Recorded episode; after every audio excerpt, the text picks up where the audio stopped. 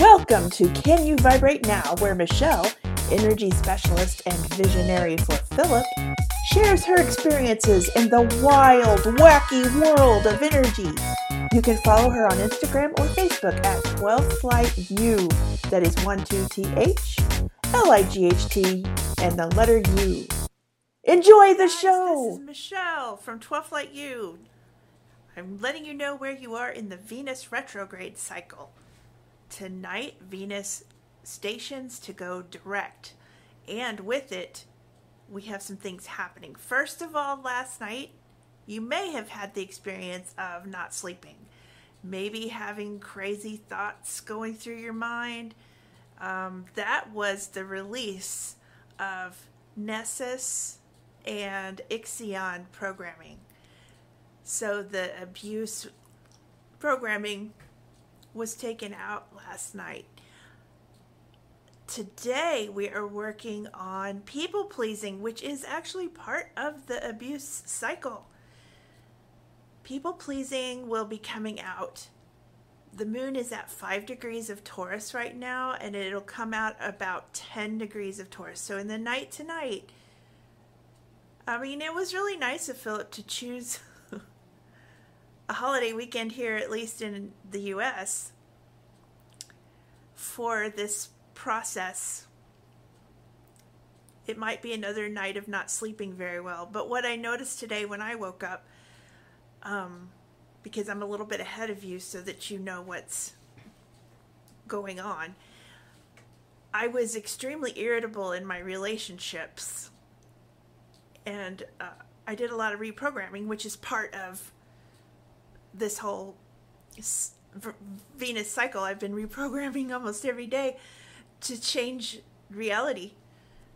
And so after I did that, I and while I was doing it, you know, Philip sends messages while I'm doing that because I'm kind of in a meditative state when I reprogram because I'm having to focus really hard on what I'm writing. But there are channels that are in me that he can send messages through.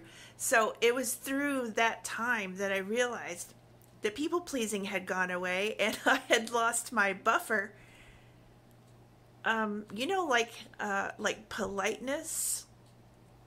It'll it'll all even out, but I want you guys to really think before you do this week because you may have had a lifetime of pleasing and never saying what you want and and you might this week suddenly start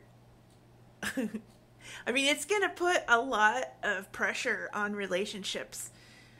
So don't act until some time has passed so that you know what is really important to you because right now we cannot see we cannot see clearly at all what is happening to us because Mercury is retrograde.